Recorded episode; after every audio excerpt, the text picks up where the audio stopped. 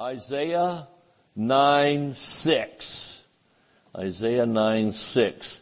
I'm preaching tonight a Christmas message. How's that? Thought it'd get us into the, the mood, into the season. Amen. And, um, so much there. We have the scripture that I'm preaching from. We have pieces of it on our wall on the banners uh, that we hang up every year, uh, beautiful Christmas banners, and it's from Isaiah nine six, and um, the message is what's in a name. And before I read the scripture, I just want to kind of lay out a little groundwork here to tell you that you know we have names. Everybody has a name. Sometimes we have nicknames. Some nicknames are kind of endearing. Other nicknames can be mean. It just it depends on how they came about. But, you know, in Western thought, Western culture, we don't put a lot of emphasis on what somebody's name is. You know, it's their name is their name. But um, in the Bible and in Eastern thought, Eastern religions, which the Bible, did you know the Bible's not a Western book? It's an Eastern book. And uh, it's not written by Europeans necessarily. Amen. It's, it's written, it was written by prophets of old as the Holy Spirit gave inspiration. Uh, they really were all Jewish and, uh, the, uh, again, it's an Eastern spiritual book. And so we have to sometimes get into that kind of thinking to really understand it. And so I want you to see this. Sometimes we just interpret the Bible through our Western culture and miss, miss some things. Well, um, for example, what's in a name? You, you remember that God changed Abram's name. His name was Abram, A-B-R-A-M. And, uh, but he changed it through the prophecy that he gave about Abram. He said, for a father of many nations have I made thee he put that in the past tense, even though it hadn't come to pass yet. It's the way God works with faith. Amen. God sees it done before it's done. That's how we need to see it. See it done before it's done. Amen. But he named him Abraham because he was now going to be the father of many nations. Amen. And so somebody said he put the ha in Abraham. Amen. He put the ha, the H-A in Abraham. And so he changed his name. To God, names meant something. And you know, uh, the name of Jesus, which is what we're going to talk about tonight, it has meaning. And, and there's meaning behind it. It's not just a, another Jewish name that some man was given, but this is the name above every name. Amen. And I know that that's the, the way we pronounce it and spell it, Jesus. That's not the Aramaic letters. it's not the Aramaic pronunciation. And some people get all bent out of shape over that. Well, you have to call him Yeshua and all this, you know, or, I mean, I'm thinking give it a rest. Stop with the rules, please. Uh, it's all a matter of the heart. Amen. And, uh, God knows who we're talking about when we're talking about the name of Jesus. Amen. So for us English speaking folk that are still trying to learn the King's English our whole life, we know what Jesus means to us. You remember when Saul was persecuting everybody and was being a terrorist uh, against the church, remember God, uh, he had an encounter, didn't he? Uh, and uh, walking down the road, he had an encounter, and and uh, God, and uh, through Christ and through His image, confronted him about his heart and, and, and what he was doing. Remember that? He said, Saul, Saul, why persecutest thou me? And so Saul had a magnificent, miraculous conversion, right? And then his name was changed to Paul, praise God, the great apostle. And so there's something about a name. There's something in a name. And uh, like I said, in Western thought, we don't think too much about names, but in God's economy and in the kingdom of God, the name is important. And there is no name. The Bible says that Jesus was given a name higher than any other name. So when we say the name of Jesus, we are saying the name above every other name. And I like to, we like to put it this way, the name of Jesus is higher. Uh, David Ingles wrote a song, the name of Jesus is higher than in, in any other name. Just name a sickness or any problem and his name is higher. Amen. Name any, any financial pr- problem. Anybody ever had a financial problem? Financial problem, a financial challenge, a material problem in your life or a relationship. But the name of Jesus is higher than all that. Or the name of an illness. You know, they'll, they love it in the medical field to tell you the name of what's wrong with you. And it usually has some big long thing, uh, attached to it. And if you're not careful, you'll focus on that name and what it means. You know, people hear the name cancer or whatever and they just get in fear and freak out over that, uh, sometimes. And it is, a, it is a serious condition, isn't it? And has taken out people and things like that or Alzheimer's or ALS or whatever. But you know the name of Jesus is higher than all those names put together and, uh, and it has greater power so as long as we've got that name, we're in good shape. But let's look at what the word says here from kind of a Christmas approach, birth of Christ approach to it. You know that the birth of Christ was prophesied uh, many years before he came. And uh, this is BC over here. Definitely BC. Isaiah 9, 6, it says, For unto us a child is born. Praise God. Unto who? Unto us. He's born unto us. Isn't that wonderful? Unto us a son is given, and the government shall be upon his shoulder. Praise God. And his name shall be called, look at these names, and of course we have them on our, on our wall here, but it says his name shall be called Wonderful, so wonderful. See, did you notice uh, it's a capital W? And so we could worship Jesus and we could say, I'm worshiping wonderful. Amen. Well, wonderful is a wonderful word, isn't it? Say, how was your dinner? It was wonderful.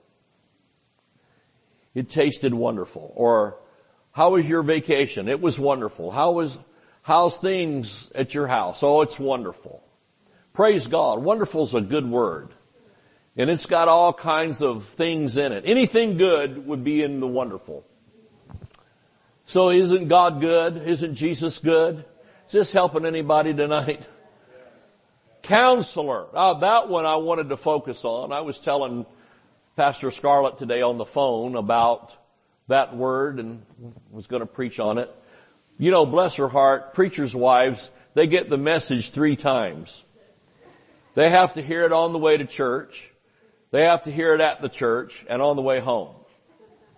Repeated. They make sure they get it, I guess. Counselor, I want to focus on that before we move on. You know, counselor means advocate. It means uh, like an attorney a legal representative. And it's even used if you've watched Perry Mason or something. How many ever watched Perry Mason? You'll notice the judge will say counselor, you know, address the attorney as, or the lawyer as a counselor. And it, it is. It's called legal counsel. And they'll tell you if you're in trouble that maybe you need legal counsel to represent you. Well, praise God we have legal counsel in Jesus to represent us in the word counselor. It's not just a word, it's his name. How many could think of a better legal representative than Jesus? You know why? Because we're talking about in the spiritual things, which affects our natural lives. But did you know that when he represents us, it's very personal to him because he paid the dear price to be our representative. The Bible uses the word advocate too, you know. We won't turn there, but if you looked at um, uh, uh, the writings of John and the letters, he said, um, John 2, 1 says, uh, I'm sorry, 1 John 2, 1. There's a lot of numbers in that, in there.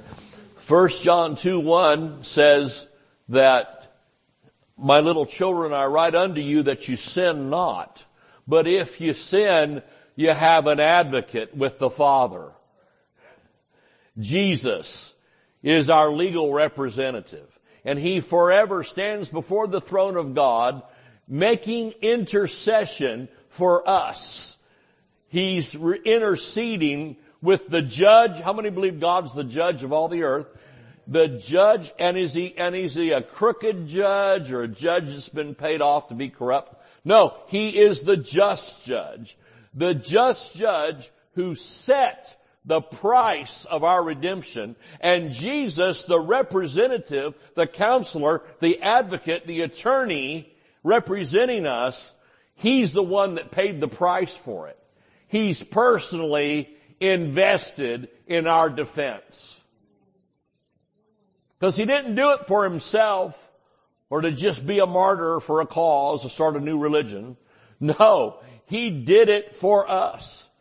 Remember the old song, I should have been crucified, I should have suffered and died, but Jesus, God's son, took my place. Amen? So we, hallelujah. See, see what happens? I get to preaching like that and I get to going and I destroy the Bible study and it turns into a revival. But I get excited about this thing. It's a really an amazing story, isn't it?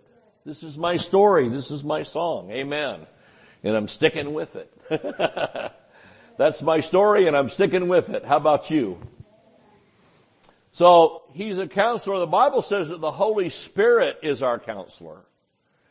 And so the Holy Spirit, uh, uh, Jesus said when the Holy Spirit comes, he will speak of me they're all in cahoots with each other.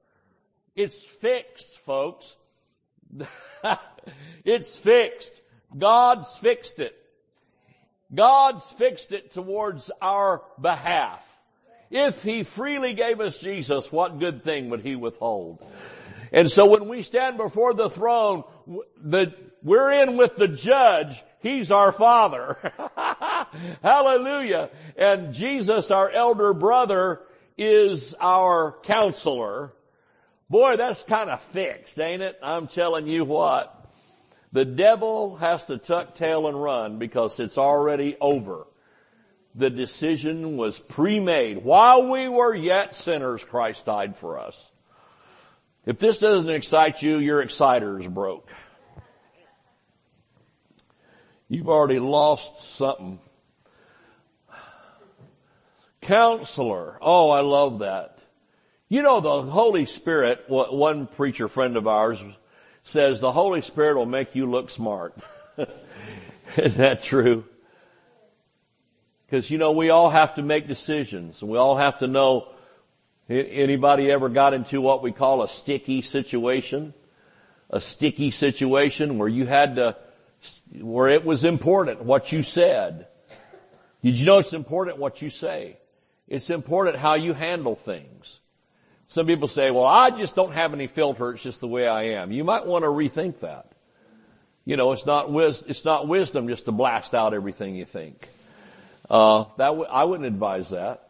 Sometimes you don't show all your cards, right? And um, I hope somebody's getting something out of this tonight. But you you have to use wisdom. And well, it's just the way I am. Well, bless your heart, you know. You know, we just can't always be the way we are. And sometimes the way we are gets us in trouble. And so sometimes we have to hold back. Now I'm, I'm pretty outspoken. How many know that, that know me? I pretty well say what I think. But sometimes I've had to pull back and I've had the Holy Spirit pull me back and say, don't say that. What you're about to say, don't say that. Isn't it wonderful when we, when we listen to God? Sometimes He'll tell you exactly what to say. And I tell you, God has blessed me through that, um, I guess, attribute of being a counselor. He has blessed me. How about you? Where you, you, you just followed the Holy Spirit. We really should get to the place where we only say what He tells us to say. Nothing more and nothing less. Now folks, I'm not talking about just being a marshmallow. There's times to speak up and be bold, aren't there? There's times to fight for what belongs to you. But then there's times to, to just let the Lord, will say, you hold your peace. I'll fight your battle. I like that. The mighty God. The what kind of God? Barely able to help. He's kind of old up there now. I don't know. Feeble. No. The weak God, the impersonal, cold God. No, the mighty God. Jesus is the mighty God. We got Jesus on the scene. We've got a mighty God on the scene. He's mighty. He's strong. He's powerful. He's dynamic. Woo! Praise God the everlasting Father. That means He will always be your Father. Jesus will always be our Father. Amen. And uh, He's our brother. He's our Father. He's our friend. He Bible says He's a friend because He's a friend that sticketh closer than a brother. The everlasting Father, the the uh, suggester of peace no, he's not Tiny Tim tiptoeing through the tulips with the peace signs. How many remember that? We lived through that and survived it. The Prince of Peace. That means he's in charge of the peace. Amen? You know that a prince is not just some you know, figurehead thing. A, a real prince and a real kingdom has authority. Amen?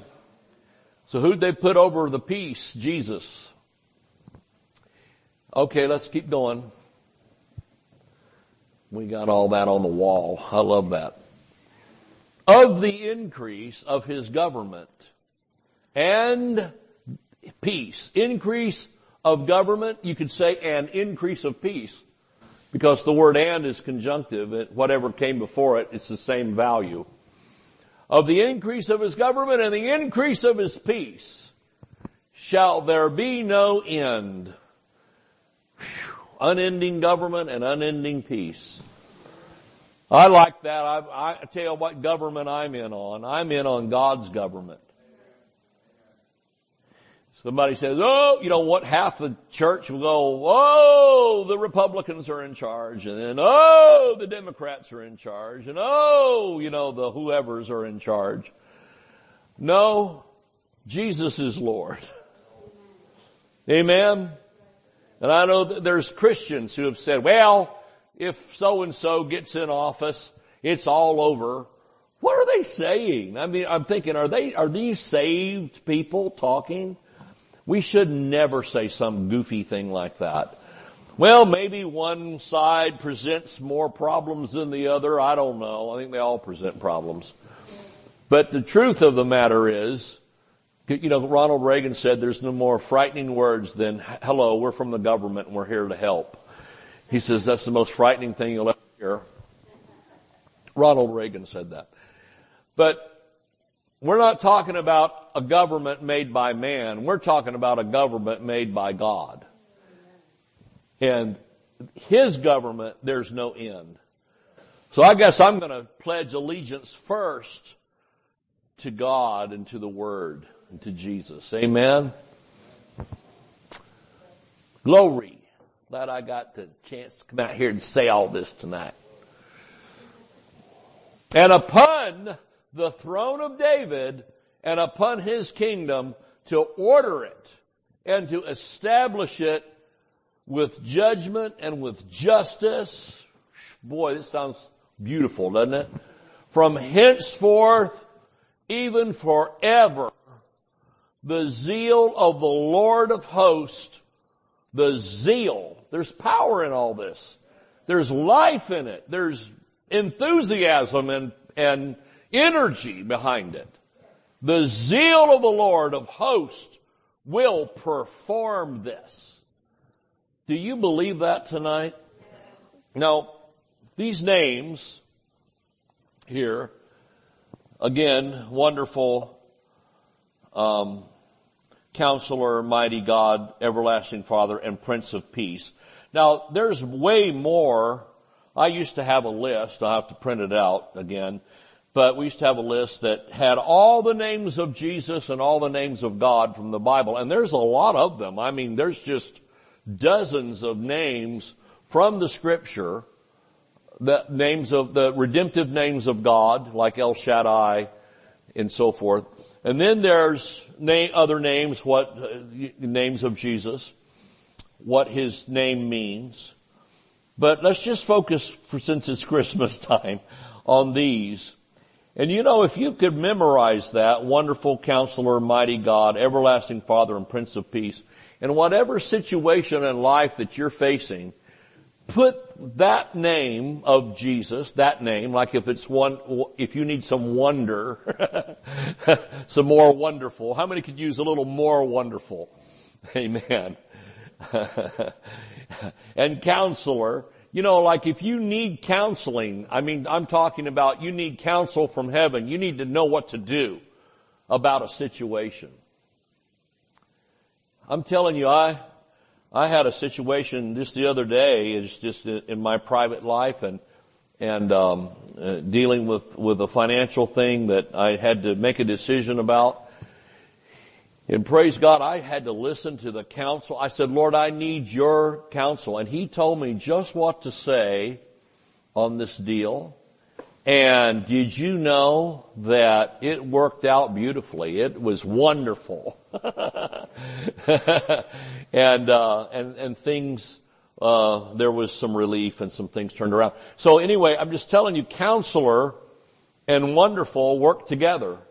If you need some more wonderful, get the counselor to tell you what to do about it. And like, like our friend said, the Holy Ghost will make you look smart. Make me look smart. Smarter than we just are. From our magnificent brains that we have. Hallelujah. Um, somebody said that wisdom comes from a lot of experience. And the problem is that sometimes a lot of experience comes from a lack of wisdom. How many can testify to that? You know, we've lived, we've lived, some of us around here, we've lived long enough to have some stories. and if we had it to do over again, we might have done things a little differently. But but uh, that's life, right? You learn and you go on. Maybe help younger folks not make the same mistakes. But uh, I just love the word counselor. How about we just make him the wonderful counselor? Amen. Because he is the wonderful counselor. You can put wonderful in front of every one of these other names. He's the wonderful counselor. And so you might get up one day, maybe you've got a legal thing or you've got some decisions to make financially or whatever it is. You can say, Lord, I need your, I need the wonderful counselor to engage with me on this. And I'm telling you, if you'll go quiet a little bit and give it a half a day, you'll hear from God. And, and you'll go, wow. And I'm thinking, sometimes I'm thinking, why didn't I think of that yesterday? You know, I was tormented all night and into the next day. And it's like the Lord sometimes said, you have not because you ask not. you never asked me. Lord, why didn't you tell me what to do about this? Well, you never asked me. We need to ask Him before we just haul off and do something. Hey, you ever heard that expression? That's very southern. Just haul off and do something. And we've uh, hauled off before and done something and then say, well, there, at least I made a decision. It's like, yeah, you sure did, bozo, you know. Amen. And, uh, but what a good thing to just calm down and slow down a minute and say, Lord, what, what about that? Is that something we should be doing? Is that something we should be messing with or no? Praise God. And the Holy Spirit, He doesn't always just booming voice tell you right there, Hi, this is God. Hello, hello. No, He usually speaks in that still small voice. Amen. And all of us, sometimes it's just what I call a knowing in your knower. You know what I mean by that? A knowing in your knower. And you go, you know what? This is what we're gonna do. And you, boy, don't you feel empowered at that moment? And you feel peace and calm and you go, this is how we're gonna do that. And boy, the Lord just, man, helps you. I don't know about you. I want the help from heaven. Well, did you ask Myrtle? Did you ask Joey? Did you ask, you know, Bob? Did you ask? We're not talking about that. There's a time to sometimes get counsel from others. I ask counsel from others, but uh, and, and y'all know that. Sometimes I'll call you, some of you, and I'll say, "What do you think about this?" You know, I'm, I'm trying to come up with a consensus or just, a, you know, just find some wisdom. Amen. But sometimes the wisdom you need is not going to come from other human beings. It's going to come from heaven. And like I said, you'll know it in your knower. Bible says, call unto me and I will answer thee and I'll hide all the good stuff from you. No, call unto me and I'll answer thee and show thee great and mighty things which thou knowest not.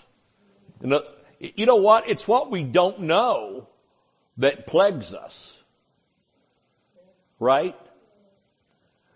If you're gonna buy something sometimes or whatever, you know, it's what you don't know that'll hurt you. But it's what you do know. And guess what? We are connected to the number one knower of all knowledge. How many believe God knows everything about that house you're going to buy? He knows everything about that car you're going to drive. He knows everything about, doesn't he? And he can show you if you'll call on him. Lord, is there anything about this we need to know? Is there something that we should have information on that we don't know? And then you can pray. I'm just trying to give you some tips here. You can pray and you can say, now Lord, if there's anything about this that we need to know before we sign on the dotted line, please let us know. I'm calling unto thee. You know what that means? Calling unto him? It's like a phone call. It's not a big scary thing calling and, oh, I call upon the heavens. No, it doesn't have to be like that. It just means talk to God. Call your mama. Call you, call your, call your friend or call the pastor or what. It's like a phone call. Call unto me. In other words, just dial me up. Jesus on the main line. Tell him what you want, you know. call him up and say, hey, I'm calling you like a phone, like a conversation. Hey, I'm calling you, Lord. And, uh, you said if I'd call you, that you'd show me great and mighty things that I don't know. So show me. I'm, I'm, I'm all ears. I'm all open. Let me see. And you know what? Somehow the information that we need will be downloaded into our spirit, sometimes confirmed by something in the natural, sometimes not, but oftentimes it's like you'll, you'll, you'll see things and you'll go, you know what? I, I knew that. I knew that. Where did you know it? In your knower. Which could be another word for spirit. Pastor fall down on the front. All right. Mighty God. Boy, sometimes we need mighty God to come stand beside us, don't we?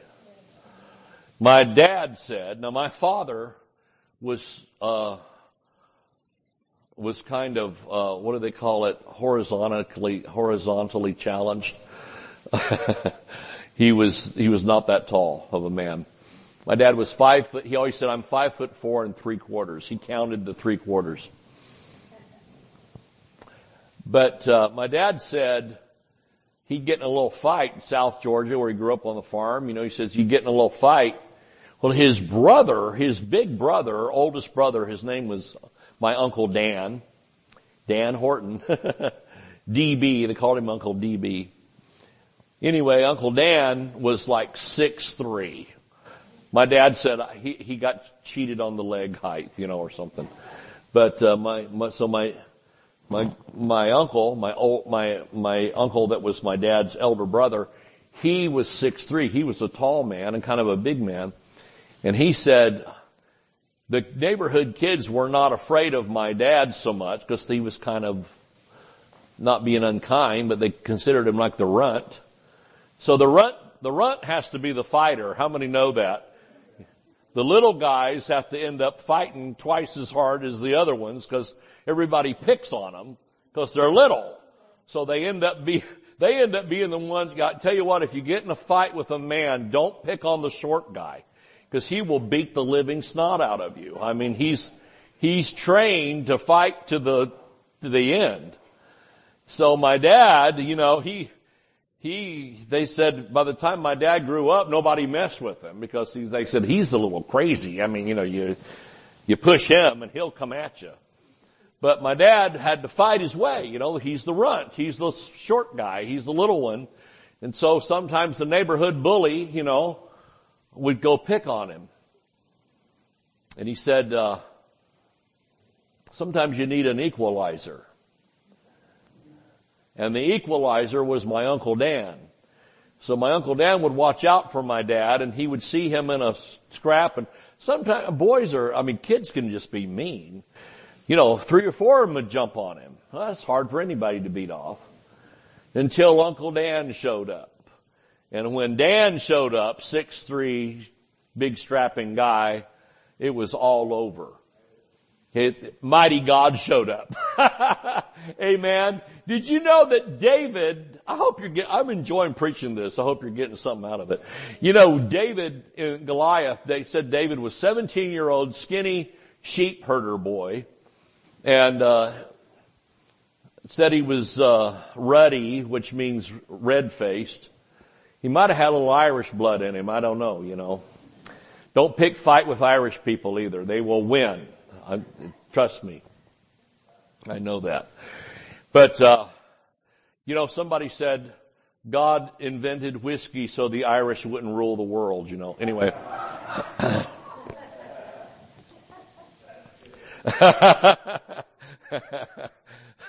I love that. it's kind of true.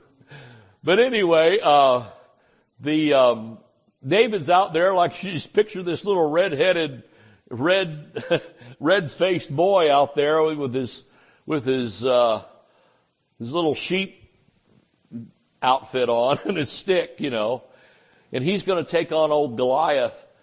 And uh, David realized that God was going to be with him. He said, he said something very important to that man. I said that was a very, Goliath was a very large man with a very tiny brain. He was dumb because, uh, David said to him, you have not just attacked me, you have attacked the armies of the living God. The living God part's the problem. You've attacked God's people. And that's not smart. You will lose. You know what he really did? It was prophetic and pre-Christ, but he called on mighty God. And when mighty God got involved, it wasn't just a regular slingshot rock. It was the power of heaven behind. That thing was supercharged.